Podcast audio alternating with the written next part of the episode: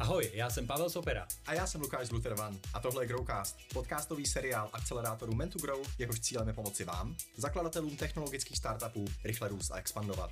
Growcastu se věnujeme praktickým radám a zkušenostem founderů a expertů na témata, která rychle rostoucí firmy opravdu trápí. Prostě žádné příběhy, ale praxe. Zdravím vás z podcastového studia Magenta Experience Center a jdeme na to. Vítejte u dalšího dílu Growcastu a dnešní téma bude zajímavé primárně a pro ty foundry, a kteří míří za hranice Česka. Tak eh, mým úkolem je vždycky představit naše hosty. Eh, ahoj Markéto. Ahoj. Eh, první z nich je Markéta Bláhová, spoluzakladatelka a COO Daytripu, což je platforma, již misí je pomáhat cestovatelům užít si každou sekundu dovolené, to se mi moc líbí. To totiž mám rád.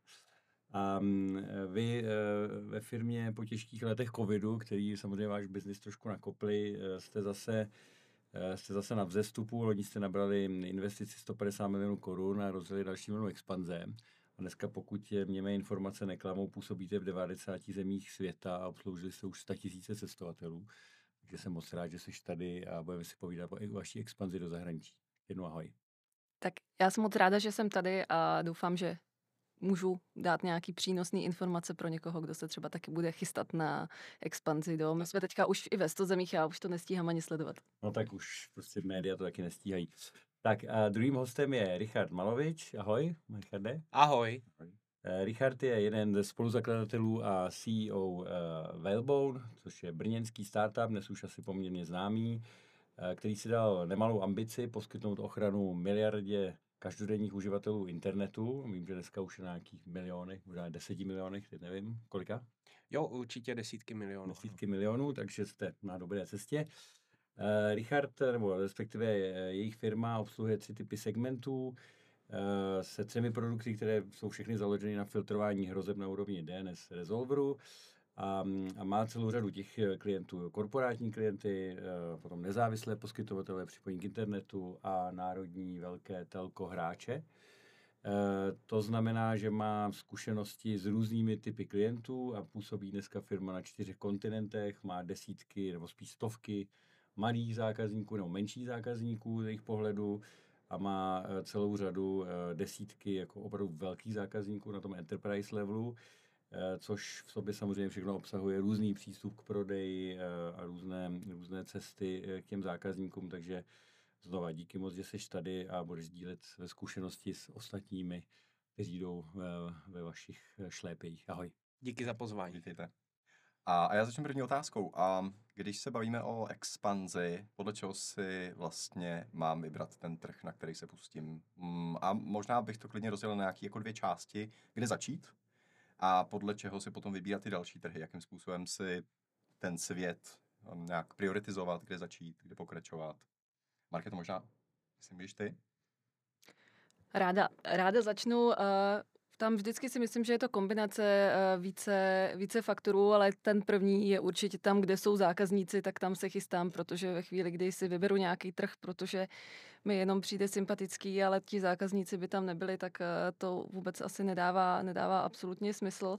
A pak určitě se do toho promítá nějaký náklady na to, jak vůbec je to drahý trh, jako asi začnu, začnu těma jednoduššíma mhm. a postupně se propracuju k těm složitějším ve chvíli, kdy už asi trošku nazbírám i taky know-how o tom, jak, jak by ten proces vůbec měl vypadat. Jasně. Richarde, ty máš takový zajímavý příběh, jak jsi vůbec s tou expanzí začal. Podle čeho jsi vybíral ty první trhy? Jo, díky. Já bych teda chtěl říct, že určitě mám ta pravdu, uh, tak by to mělo být uh, správně. Každopádně, eh, jako já jsem na to šel mm, podle toho, jak jsem se jako cítil. Eh, ale myslím si, že to je... Myslím, myslím si, že je to dobrý přístup eh, v enterprise salesu, protože enterprise sales pro startup je hodně o důvěře, jako důvěře v sebe a taky důvěře zákazníka ve mně. Jo? A podle mě tam hraje jako obrovskou roli, jak se ty strany cítí. Jo? Hmm. To znamená, že já bych začal uh, první zemi tam, kde se jako dobře cítím. Jo. Uh, ale není to Slovensko, protože to se bohužel nepočítá. Uh, jo. Uh, to znamená, že to musí být cokoliv, cokoliv mimo Slovenska a tam už jako, jak se dobře cítím. Takže já jsem se dobře cítil ve Vídni, uh, takže jsme začali, takže jsme začali směrem jako Rakousko. Uh-huh. A po tom prvním úspěchu, podle čeho jste si vybírali další trhy? Tak, no a po tom prvním úspěchu už by se mělo jít teda jako standardně podle učebnice, jo? To znamená, že... Uh, jaký, Pojďme jak, si říct učebnice. Tak, takže... Uh, uh, no, ale jako, pardon, jo, přes tu první uh, metu je potřeba se dostat, protože si musím zkusit, jestli umím jako prodat svůj produkt v cizím jazyce, yes. uh, jo, jestli vlastně to někdo jako pochopí, uh, jestli to zvládnu mimo domácí, mimo výhodu domácího hřiště a tedy, jo. Takže to jako považuji za nutnost předtím, než uh, enterprise salesu, než, než si udělám jako takovou, tu klasi, takovou klasickou analýzu. To znamená, uh, jak říká vlastně Markéta, podívám se, jestli tam jsou moji zákazníci, uh, jo, jestli mám ty assets pro ně důležitý a potom vlastně učebníci říkají, jestli tam jsou ještě nějaké jako legislativní překážky uh, a, a vlastně čtvrtá, čtvrtá věc je, jestli uh, tam je kupní síla. Jo? To hmm, znamená, hmm. že můžou tam být zákazníci, ale třeba jako na to nemají zrovna peníze. Jo? Takže uh, potom už jako vybírat podle toho a samozřejmě do toho přimíchat jako moje náklady, jestli na to mám. Hmm. Jo. Marketo, ty jsi začínala kde? V, v, v jakých zemích? Nebo kde jste začali úplně na začátku poskytovat své služby? Tak my právě, když mluvíme o expanzi, tak to u nás znamená, eh, jak to, kde vlastně máme, máme tu síť řidičů, tak eh, to bylo v podstatě eh, dojezdová vzdálenost z Prahy, takže eh, region střední, střední Evropy. A pak vlastně jsme přeskočili trošku i tak, eh, jak Richard říká, trošku, kde jsme si cítili dobře, nebo v podstatě trošku je to vždycky náhoda. Pak jsme měli v plánu expandovat spíš na západ, ale měli jsme příležitost a vlastně nějaký kontakt v Chorvatsku mhm. a ukázalo se to jako skvělá volba, takže potom jsme vlastně začali rozšiřovat řidičský, řidičskou síť do Chorvatska, pak jsme to všechno začali propojovat a začali jsme to potom pokrývat i nějak tak, aby to dávalo smysl, co se týče napojení, protože ty naše transfery jsou mezistátní, takže jsme nechtěli, aby lidi zůstali tom bez možnosti pokračovat. Ty zmínila docela dobrou věc a vlastně Richard se toho taky dotknul. Dojezdová vzdálenost, Vídeň, uh, Chorvatsko um, a, a podobně. A um, jakou roli v tom hraje ta, ta potřeba být tam fyzicky na tom začátku? Dá se to vůbec udělat na dálku? Tak za mě určitě věci se dají začít dělat na dálku, ale ten osobní kontakt, ať už je to v expanzi jenom tady naší spíš jako produktový, že sbíráme vlastně ty řidiče, nebo potom i nějaký vyloženě jako partnershipy, salesový partnery, tak vždycky se dá ta diskuze otevřít na dálku, ale prostě osobní kontakt je nenahraditelný a vždycky potom eh, ve chvíli, kdy se s někým potkáte naživo, tak se, tak se ty věci začnou hýbat mnohem rychleji. Hmm. Jak u vás, Richarde? Já určitě s tím souhlasím a myslím, že eh, v řadě případů eh, z pohledu foundera je to nutný dohnat jako do extrému, to znamená, že dá se říct, že je potřeba se tam přestěhovat. Jo? Hmm. Kolik, ale... Kolika zemí už si jakli žiju? tak eh, virtuálně jsem žil třeba ve, ve třech a čtyřech zemích zároveň a, a, a jakože jsem, eh, že vlastně jsem zbudil dojem, že tam žiju hmm. a eh, fyzicky zatím ve dvou. Tak ale Richard je jenom jeden, že jo? Takže ve chvíli, kdy se nějakým způsobem business začíná škálovat, tak nemůže být na tolika místech najednou. Takže ve chvíli, kdy překročím tu nějakou počáteční fázi, jsem na těch pár trzích, jakým způsobem já vůbec řídím ty vstupy na ty další trhy, když to chci nějakým způsobem rozškálovat. Jo? Jaký jsou ty modely vstupu na tady ty trhy? Je potřeba to dělat nadále, takže tam prostě vyšlu fyzicky lidi, a nebo to nějakým způsobem vykopnu odsud a potom tam pošlu lidi, nebo jsou tam nějaké další varianty? Já bych eh, možná navázal ještě na marketu, která eh, dala příklad eh, Chorvatska. Hmm. Jo? Eh, vždycky vlastně, když tady jako sedíte v České republice nebo někde jinde, eh, tak nejsnažší nebo takový, co se jako nejvíc nabízí, je se prostě jako rozlídnout, kde koho znáte. Jo? Hmm. Eh, kde koho znáte a kde si strašně ušetříte jako několik měsíců toho, že vám bude trvat, než se pochopíte, než si budete důvěřovat prostě a td. Jo? A já si myslím, že jako v těch úvodních fázích to třeba ušetří půl roku, hmm. což je jako strašně moc času. Hmm. Jo? Uh, uh, zbudíte, zbudíte důvěry. Takže mm, vždycky se jde po známých, hmm. jo? takže prostě v těch early days je potřeba se jako zanetworkovávat, prostě všude chodit, všude mluvit uh, a ty lidi prostředí a ty kontakty eh, na vás vyskočí, takže to je jako hmm. jedna možnost. No a hmm. potom, když teda jako do toho jako chci udělat, jít, jít, jít, jít bold, jo, když do toho chci jít jako bold, tak, tak se někam musí na ten, ten founder jako na chvíli přestěhovat. Hmm. Jo. No dobře, ale posuníme se dál a fakt jako hodně prakticky, jo, protože já vím, že dneska vy máte prostě zákazníky ve Větnamu, v Kazachstánu, v Jižní Americe, prostě opravdu všude, tak to už jako ten founder nezvládne. Tak jak prakticky jako na tyhle ty trhy vstupujete, jak vypadá ta organizace toho, jak si vlastně zaprvé tyhle ty trhy vyberete, to už jsme se trošku toho dotkli, ale pojďme to ještě jako trošku tu fázi dvě jako do, do. A, a jakým způsobem tam prakticky prostě uděláte ten food hall, že vás tam někdo zná, že že prostě uh, ty zákazníci o vás vědí, začnete se s nimi bavit a ve výsledku jim to prodáte. To není jako jen tak, takhle tady správně, že se No já musím říct, že jsem se vlastně jako v úvodu nechal jako úplně sfanatizovat uh, uh, Ubrem, jo, eh, který vlastně že svýho času prostě vycházely ty grafy, jak přidávají, já nevím, deset měst eh, týdně nebo měsíčně, eh, něco takového a v podstatě jako z toho jasně plynulo, že jako vůbec neřeší žádný lokace, jo, že prostě to jako hrnou global. Jo? A to mě jako úplně sfanatizovalo, takže, uh, takže uh, musím říct, že my jsme jako na tohle vůbec jako nebrali ohled jo? a prostě jsme si řekli, no nic, takže pokryjeme prostě celý svět uh, a uh, bude to záviset jenom na tom, jako kde první koho nahajrujeme. Hmm. Jo? Uh, takže vlastně se dá říct, že jsem jako z téhle ambice vůbec jako ještě neustoupil a, a uh, a nedokážu jako do dneška říct, jestli, uh, jestli v tom byla jako nějaká chyba uh, nebo ne. Takže plošný postřik a čekáš, kde to začne růst. Ano. Okay. A u vás byste taky takový lepší Uber, že jo? Jsme takový lepší Uber na, na další vzdálenosti s o dost lepšíma řidičema, teda to bych ráda zmínila. Ne, u nás my taky od začátku jsme to stavili jako globální firmu, tam by to ani nedávalo smysl a ve chvíli, kdy bychom byli jenom v Česku, na, Slovensku a Maďarsku, tak eh, to může být taková hezká rodinná firma, ale rozhodně to není ten biznis, který jsme měli namyšlený předem a který, který uh, doufám, že už teď uh, nebo teď už ho považujeme za globální biznis a od začátku jsme tam šli uh, s tou vidinou, aby to tak bylo, takže v podstatě my jsme to měli podobně jako Richard, my to prostě hrneme a ve chvíli, kdy už jsme pokryli nějaký uh, území, tak jsme potom uh, šli dál. Tam pak třeba byly ty skoky, když jsme, nevím, pokrývali větší část Evropy a co se týče teda těch uh, řidičů, tak uh, jsme pak museli udělat další uh, tu úvahu, kam skočit dál, jestli to teda bude jihovýchodní Asie, která to teda v té první fázi byla, nebo teďka uh, centrální Amerika, která hmm. vlastně nám hodně pomohla v covidu, protože tam uh, ty omezení nebyly tak striktní, takže tam potom byly takový trošku větší skoky, ale my vlastně od začátku opravdu a doteď, doteď eh, fungujeme tak, že se snažíme přidávat a pokrývat co největší území, aby jsme těm našim zákazníkům, jak teda těm koncovým, tak, eh, tak i našim B2B zákazníkům byli schopní byli schopní uh, nabídnout to pokrytí takový, který potřebují, protože ono je, to, ono je to hodně spojený, když pak přijdeme za biznisovým partnerem, který uh, sídlí v fázi a on říká, dobře, tak ale moji zákazníci mají preferenci v těchto zemích a vy je nepokrýváte, tak potom, potom se s nima nedohodneme. U vás je vlastně to součástí zlepšování služby, že, že vlastně jste všude.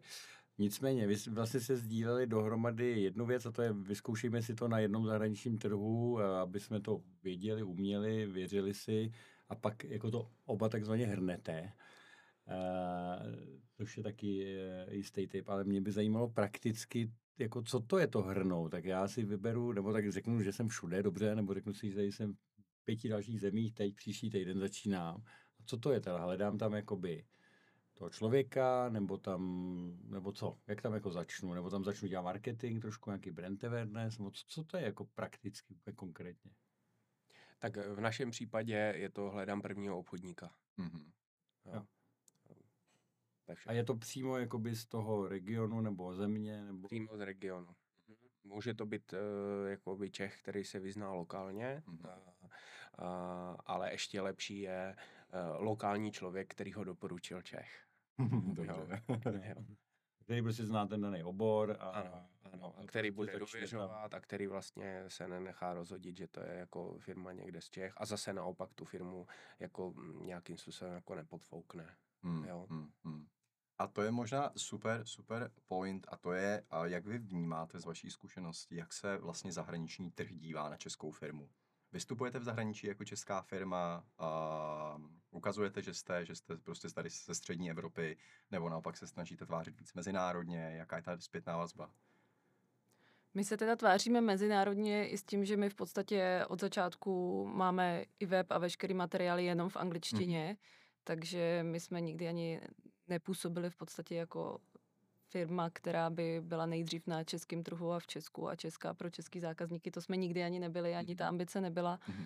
A takže vlastně se tváříme podle mě, podle mě eh, to na to ani nepřijde řeč v podstatě, mm-hmm. jestli, jestli jsme česká firma, samozřejmě, když, když se někdo ptá, jako kde sídlíme, tak uh, se to zmíní, ale v podstatě i ti naši partneři často co se týče zase biznesových partnerů, já tady se pořád na tom zasekávám, že, uh, že tam je víc těch úrovní, ale Uh, hodně z nich jsou vlastně velcí hráči, kteří jsou onlineoví mm. a vlastně ty hranice tam úplně neexistují, takže tam to není až zase tak podstatné. A u, u vás, Richarde, se jako potkáváte s touto diskuzí? Jako u nás je eh, vlastně v tom enterprise prostředí, my teda taky nemáme web ani žádný materiály moc eh, v češtině, je to všechno English first. Jo, eh, v, v každém případě. A co se týká hm, toho, jak se na, jak se na nás dívají, jo, a tak, tak musím říct, že to je pro nás jako velký téma. Hmm. Jo? Uh, takže když bych to jako jenom proletěl, jo, ten svět, tak jako západní Evropa, my, je to i, i naším mindsetem, ale cítíme se tam méně ceně. Jo? A, a, na, ve východní Evropě se cítíme naopak skvěle. A, jo? A, a, cítíme se skvěle v jihovýchodní Asii. A, připadá mně ta společnost jako velice otevřená, absolutně jako nehledící. A, na to, odkud vlastně jako člověk je. Zdá se mně, že se tam na to ani moc jako neptají. Jo. Jako to mně přijde až jako neuvěřitelný, uh, jo, jak, jak vlastně jako se tam dobře dělá biznis. Jo. Uh, myslím si, že v střední východ a Latam je pro mě hodně podobný v tom, že se tam jakoby biznis dá dělat, je zajímavý, ale ty cesty jako nevedou napřímo. že je takový trošku klikatější. ale tak. No a když bych to jako měl zakončit USA, tak si myslím, že se tam biznis jako dělá taky skvěle, hmm. ale potřeba se tam uh, jako uh, relokovat. Jo, jo. Um, to je možná, ono to souvisí s otázkou, která mě jako napadla v průběhu. Um, hodně startup founderů, se kterými já se bavím, tak mi říkají, no jasně, samozřejmě začneme na západních trzích, protože tam je nejvíc zákazníků a je tam nejvíc peněz. Jak vy se vlastně perete s touhle zmíněnou méněceností na západě? Co děláte, abyste to nějakým způsobem přešli? Eh, no tak bojujeme a... Jak bojujeme? tak eh, jako snažíme se si to nepřipouštět a, eh, a jako ve výsledku to dáme. Prostě. Jo, uh, jo, ale jako když můžu popsat prostě jako mm, svoje jako nějaký pocity, hmm. tak, eh, tak jsou takovýhle, no. Hmm. Já, s tím, já s tím dost souhlasím a my se snažíme to vždycky prodávat přes, uh, přes ty výsledky a přes ten biznis a to, že máme pokrytí globální a že teda uh, jsme něco dokázali i hmm. tady uh, ze srdce Evropy, hmm. ale hmm. většinou zase my, jak jsme v tom travel biznesu, tak většinou lidi aspoň chápou, že uh, většinou aspoň mají lepší, lepší přehled o zeměpise a tuší, že uh, teda nejsme někde úplně divoká, divoká hmm. Čečna. Hmm. my, jsme, my jsme vlastně ještě před natáčením uh, se krátce dotkli tématu partnershipů a jakou roli vlastně partneři hrajou nebo hráli ve vaší mezinárodní expanzi? V našem případě eh, partneři nehráli velikou roli. Eh, my vlastně jsme většinu prvního biznisu eh, udělali napřímo. Mm-hmm. Jo. Takže to je asi všechno. A teďka nějaký používáte nějaký partnery? A používáme, a začínáme... Pros and cons toho? Řekněme, že po pár letech jakoby začínáme používat víc partnery. Mm-hmm. Jo. A, a je to vždycky o tom si to asi spočítat, jako co bude rychlejší, co bude levnější, co bude výhodnější uh, a tedy. Jo. Myslím si, že by se mělo dělat jako mnohem víc uh, přímého uh, prodeje. Mm. Jo. Myslím si, že to jako otázka sebevědomí, uh, jo, že, že se zbytečně podle mě uh, jakoby u nás jako adoruje ten nepřímý prodej. Uh, on samozřejmě potom pro tu škálu je potřeba, ale uh, dělá se mnohem líp, když se dělá jako z pozice už jakoby mnohem větší uh, síly a reference Jasně. a td., jo, než když vlastně jakoby tam jde člověk jako nímant, protože si musí uvědomit, že uh, v tom v tu chvíli musí prodat dva až třikrát. Jo? Nejenom tomu zákazníkovi, ale vlastně uh, nejdřív tomu partnerovi a potom ještě a potom teprve s tím partnerem tomu zákazníkovi. Jo? Takže, jo, jo, jo. Uh-huh. Dokázal bys nějak jako kvantifikovat, kdy je ta firma dostatečně zralá, jako kolik toho musím udělat sám na to, abych se vůbec měl začít bavit s prvním partnery? Eh, ve chvíli, kdy se, kdy, má, kdy se cítíte, že máte jako dostatek referencí. Mhm. Jo, potom, potom si myslím, že, že je nad, na, potom, potom vlastně, jak říkala Marketa, se dají ukázat výsledky, mm-hmm. uh, dají se ukázat uh, prostě jasné cesty, jak to prodávat a tak, protože ty partneři taky uh, vlastně potřebují návod. Jo, jo. to jako nevymyslí jo. Uh, úplně. Při, přece jen... o nějaký atraktivitě mě jako, jako uh, startup jako vlastně firmy produktu, mm-hmm, jako firmy produktu mm-hmm. a tak. Jo. Jakou roli marketu u vás a hraje, hraje partnerský prodej? Čím dál tím větší. v současné chvíli my jsme začínali a vlastně dlouhou dobu jsme jeli čistě B2C, takže prodávali jsme to napřímo zákazníkům, ale co se týče travel sektoru, tak tady je jako spousta uh, obrovských uh, jmen a je to vlastně několik hráčů, který uh, drží většinu toho, většinu toho trhu nebo aspoň pokrývají a vlastně i ten travel funguje tak, že všichni chtějí dělat všechno, ale zároveň všichni se všema chtějí spolupracovat, ale zároveň jsou všichni vlastně konkurence navzájem, takže... A proto musí odklikávat při každý akci jako 8 věcí, že to 8 věcí, že to. Může to tak být, může to tak být, tak uh, uh, možná Dejtry bude jedna, jedna z těch věcí, kterou uh, doufám, že tam odklikne, že ji tam chceš nechat. Uh, ale, ale u nás je to určitě čím dál tím důležitější, protože partneři dělají potom ten objem hmm, hmm. A, a narůstá díky nim ten objem, ale určitě jako to, jak jsme tady zmiňovali i s Richardem, eh, jako když jdu za partnerem a už mám něco, něco v ruce a ten partner vidí, že zákazníci ten produkt mají rádi, že zákazníci opravdu jsou spokojení, našli jsme nějaký asi product market fit a hmm. musím u toho partnera vytvořit to FOMO, a to je moje oblíbené slovo, a aby, aby oni vlastně chtěli nás uh, zaintegrovat a mělo by to být, uh, za mě by to mělo být teda win-win na obou stranách, hmm. protože samozřejmě vždycky, vždycky uh, chodí firmy za, za nějakým partnerem a uh, samozřejmě vždycky všichni chtějí, aby ho někdo další prodával, ale musí to být i pro toho partnera na, dostatečně atraktivní. No, to je super Vy, Právě v Daytripu, já si dovedu představit, že máte široký spektrum potenciálních partnerů, od takových těch jako nejmenších lokálních až po ty giganty, a se není třeba zmiňovat. a podle čeho si ty partnery vlastně vybrat? Mám si vybrat těch pár velkých a prostě hrnout to před sebou, dokud ty neurvu, anebo naopak jít prostě pomalu, nabrat nějaký menší partnery, pak nabírat větší, nějak to kombinovat. Co je pro, pro tebe nejlepší varianta? Jako za, za mě je to určitě kombinace, kombinace všeho, protože uh, zase tady zaznělo, že ty reference taky nenazbírám uh, jen tak, takže my určitě máme sestavený klasicky nějaký funnel toho, kdo jsou teda ty úplně ideální uh, partneři a je to, je to kombinace těch velkých men, který jsou třeba ten ultimate win, ale tam ten uh, cyklus, uh, než vůbec se k ním dostanu, než potom dojde k nějakému podpisu, než to začne něco generovat, tam to může být jako tři roky, jo, takže to zase nemůžeme, nemůžeme čekat asi tři roky, než se něco stane s prvním partnerem, takže se to snažíme doplňovat nějakýma středně velkýma, menšíma a musí to být uh, mix různých typů partnershipů a různých velikostí partnershipů. Samozřejmě k těm velkým se uh, směřujeme a bavíme se s nima, ale ne vždycky to dopadne, jako není to tak, že jim zavolám a druhý den podepisuju smlouvu.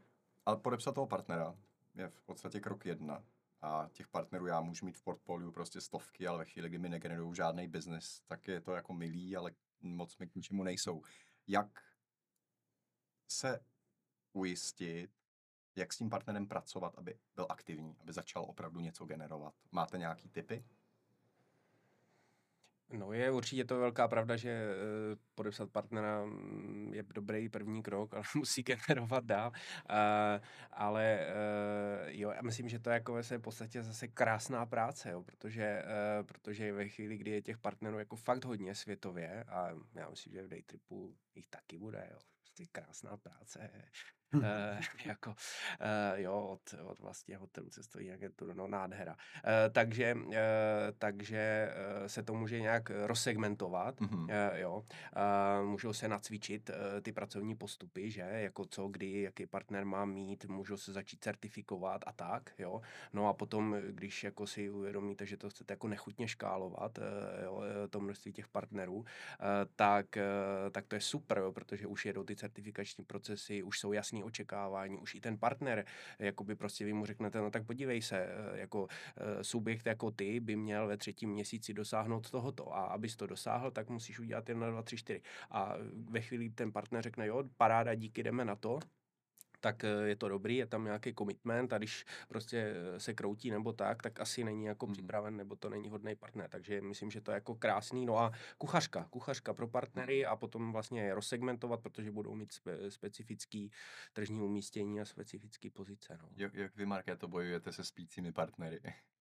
Já myslím, že uh, Richard úplně krásně popsal uh, ty základy, co se, co teda taky děláme, ale abych dala nějaký konkrétní tip, tak třeba pro fakt takový ty menší partnery, kterých máme opravdu hodně, ale zase to nejsou nějaký velcí partneři, že, že by se jim každému jednomu mohl individuálně věnovat nějaký člověk, hmm. tak teď jsme začali dělat pro ně webináře, takže zase přesně to je nějaký jakoby návod kuchařka pro partnera a ty webináře nám fungují jako skvělá věc to, kdy o, oni opravdu mají pocit toho uh, osobního, hmm. osobní péče, osobního hmm. kontaktu s námi, ale zároveň my jich tam zvládneme uh, na, jed, na, jed, na jeden webinář dostat uh, desítky, stovky a Nemusí, nemusí to opravdu být jeden project manager pro každého i jednoho malého individuálního. A s těma velkýma, potom zase s těma velkýma segmentama, tak tam už se samozřejmě pracuje individuálně.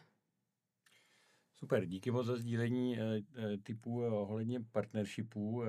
Já si toho beru zejména teda to, že je dobrý možná počkat a zkusit si to nejdřív sám a potom s jistou s jistým sebe, sebe důvěrou jít teprve za, za, za první partnery a plus je dobrý nějakým způsobem řídit a segmentovat a podle toho je řídit. Chtěl bych se posunout k dalšímu tématu, to bude asi spíš na tebe, si myslím, Richarde, a to je, eh, to je Enterprise Sales, respektive jak vybudovat celou tu jako obchodní stroj nebo mašinu, která, která ten Enterprise Sales má dělat.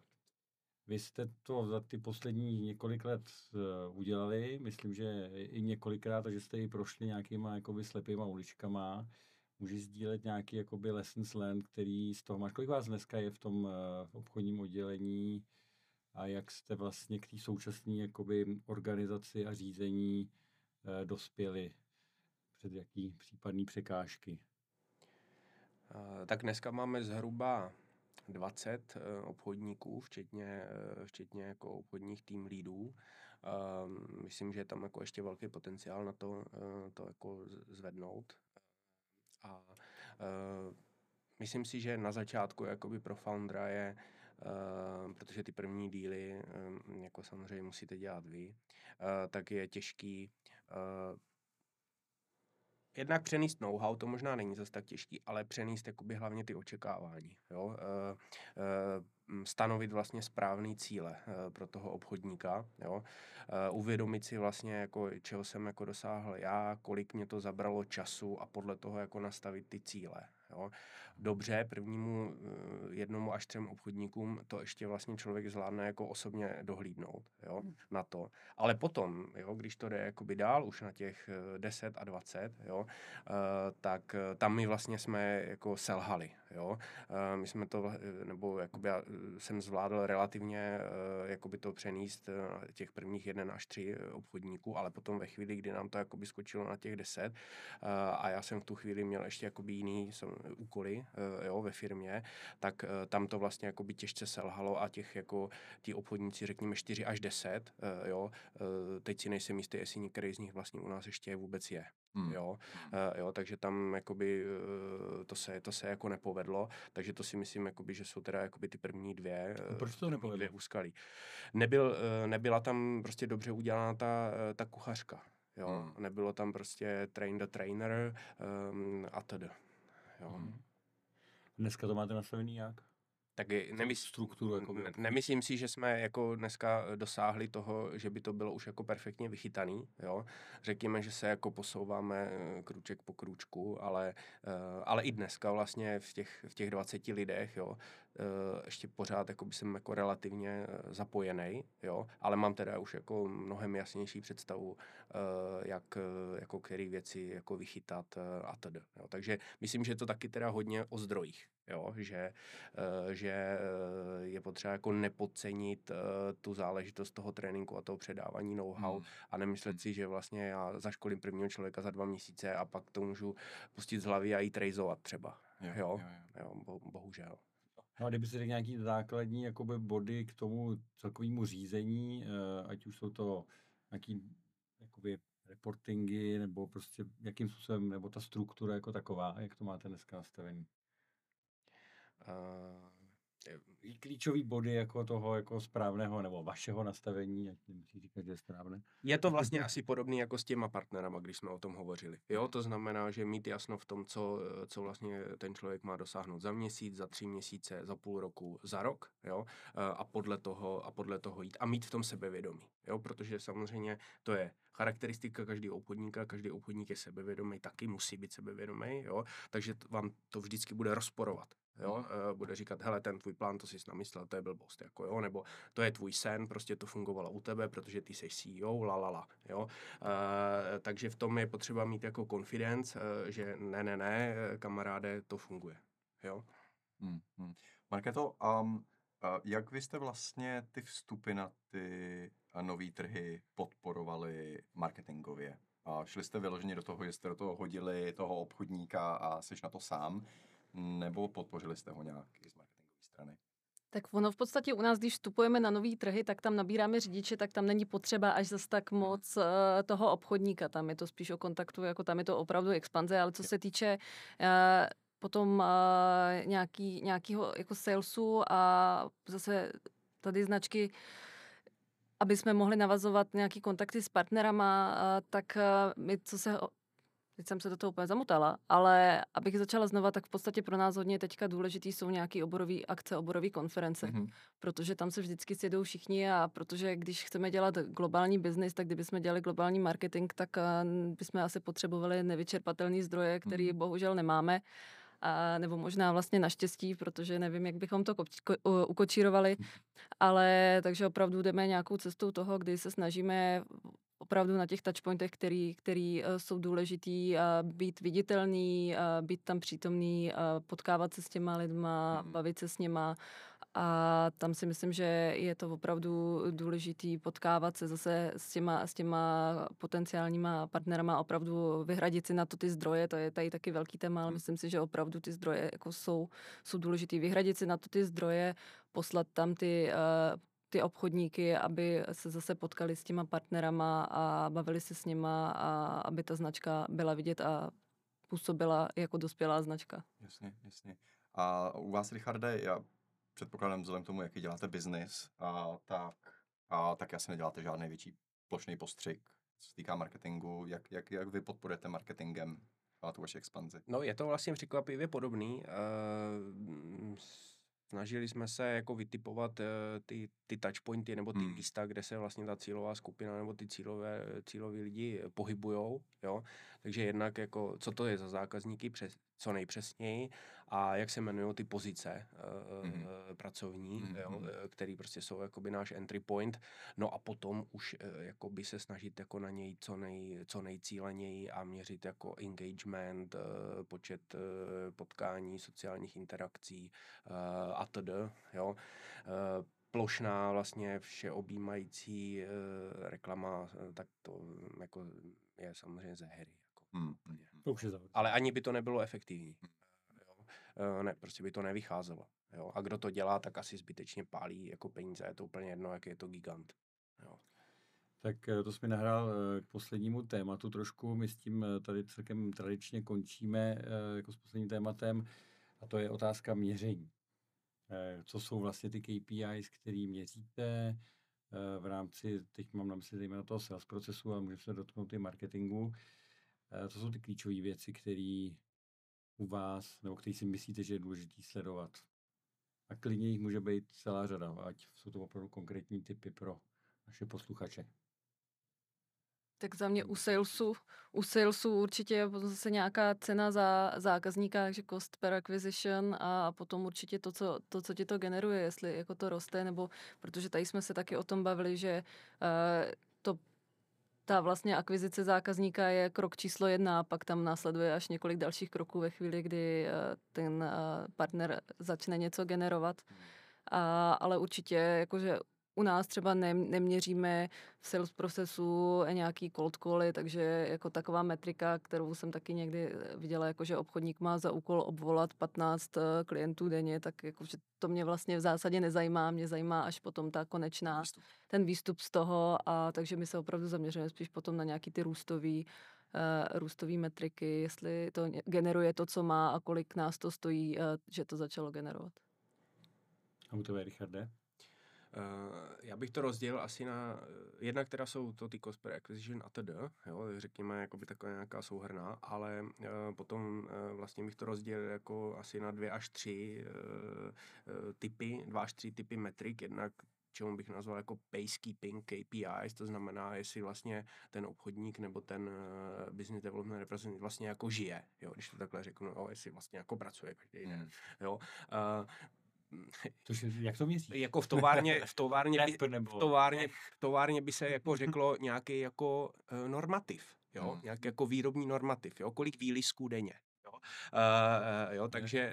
Uh, obchodní se dá měřit jak? Kolik schůzek týdně, kolik těch cold callů a tak, hmm. jo je to spíš jako uh, nějaký pulse check, jo, jestli vlastně ta osoba jako žije, protože častokrát je to remote prostě a tak, jo, tak jako když vidíte, že normativ je 30 a uh, dal 2, jo, tak uh, něco jako nehraje, jo, takže... Takže dejchá má tep a teďka budeme de, de, Dejchá má tep, jo, jo, jo, a je to i nějaký feeling, jako jo, a. pro toho člověka, jako co se tak ode mě očekává, jaký pracovní tempo zhruba a tedy, takže to je jedna věc, no a potom vlastně je to ten, ten funnel, který většinou, že jo, je už standard standardně rozdělený prostě do x fází, tak já nevím, prostě řekněme 3 až 6 fází, záleží, jako u nás je to asi zhruba 6 fází. No a v každé té fázi můžete mít nějaký jako checklist. Jo, to znamená, Potkali jsme se a mluvíme spolu ze začátku, takže co všechno jako jsem měl uh, předat, co všechno jsem jako si chtěl zjistit a tak. Jo. Zbudil jsem zájem, ne, jdu do další stage, jako taková počítačová hra, jo, uh, tak v další stage prostě co a jak se má stát, jo, jak dlouho to tam má trvat, uh, prostě a td. Jo. Takže jednak si myslím, že je potřeba mít jako nějaký svůj vlastní checklist, hmm. jo, a to, patří, to, to, to potom uh, je i pro ty partnery, jo. No a potom uh, do toho jako přimíchat uh, ty dneska už vlastně učebnicové postupy, jo, hmm. takže to jsou uh, nějaké metodologie na kvalifikaci, používá se ten band, hmm. uh, bancí, teď se používá Medpic, uh, jo, a tedy, jo, takže udělám si vlastní checklisty a do toho přilím uh, tady ty učebnicové. No a jako ve výsledku podle toho musím jet, dává to jako perfektní smysl. Je to strašná otrava, je to strašná buzerace, ale, ale prostě to funguje.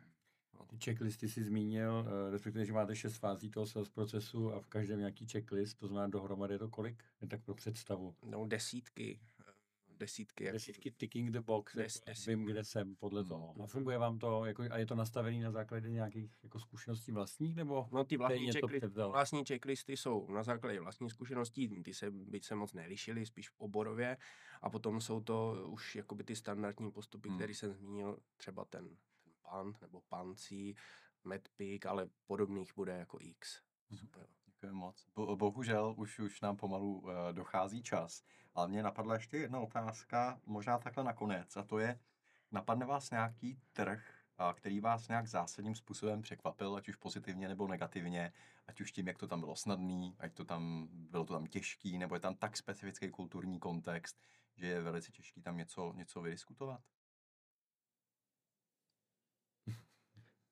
Tak já začnu. Eh, mě, stra...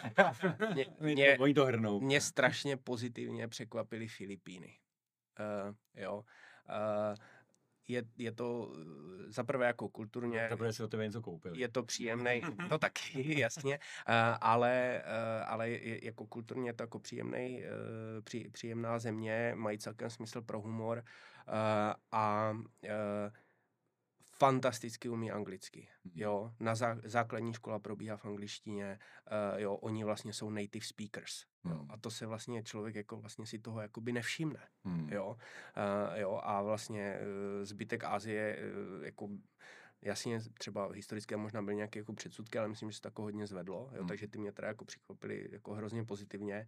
Uh, kdo mě hrozně negativně překvapuje, uh, vysp- úrovní digitalizace jakoby trhu a, e, a otevřenosti jakoby inovacím je teda Německo, e, jo, e, je hrozně zajímavý, že, ale nedávno vlastně jsem viděl jako takovou zajímavou, zajímavou řeč technického ředitele jednoho německého telekomu, který vlastně říká, že ten, že to, že vlastně je to tam všechno tak jakoby kostrbatý a když bychom řekli to prostě zaostalý jo, v té digitalizaci, jo, je vlastně tím, že uh, je to hrozně vyspělá země a hrozně jako bohatá, takže nemá potřebu. Uh, nemá potřebu si věci moc urychlovat, protože tam prostě všecko fungovalo už před 50 lety. Jo? Uh, jo, když to ty země v Ázii a tak, tam vlastně nic nefunguje. Jo? Uh, takže tam, uh, tam ty všechny digitální věci dělají šílený rozdíl. Jo? Ale prostě pro toho Němce to moc rozdíl není, protože tam všechno funguje, on nic nepotřebuje. Jo? Uh, tak proč by jako si dělal uh, tady nějaký jako velký násilí? Jo? Co vás? Tak uh, u nás to šlo postupně, tak já si pamatuju, že když jsme začínali, tak jsme si říkali, že ty Maďaři jsou uh, takový méně flexibilní než Češi a víc si vymýšlejí a teďka na ně ještě s láskou vzpomínáme s tím, že když potom pak uh, jednáme třeba s řidiči uh, v centrální Americe, tak uh, oni mají třeba trošku jiný pojetí času než tady Evropani, takže ve chvíli, kdy my po nich chceme, aby byli 20 minut předem na pick-upu, tak uh, pro ně je to někdy těžký pochopit. Maňa ale zároveň jako nemůžu říct, že by nás něco úplně jako negativně, negativně uh, překvapilo. Já myslím, že je důležitý ve chvíli, kdy děláme cestovatelský uh, mezinárodní biznis, kde je spousta kultur a spousta lidí z různých, uh, z různých uh, backgroundů, tak opravdu nezbývá, nezbývá, než se přizpůsobit, co myslím, že ve startupech se dá aplikovat na spoustu věcí. A tím bychom možná dnešní díl uzavřeli. A ještě jednou bychom vám chtěli poděkovat. Um, Uh, tohle byl Richard Malovič uh, ze společnosti Whalebone a Marketa Bláhová z Daytripu. Děkujeme moc. Shodou jsou to obě firmy, které absolvovaly event Grow, náš akcelerátor, a zároveň firmy, které dneska působí téměř po celém světě. Díky moc. Díky za pozvání. Díky za pozvání.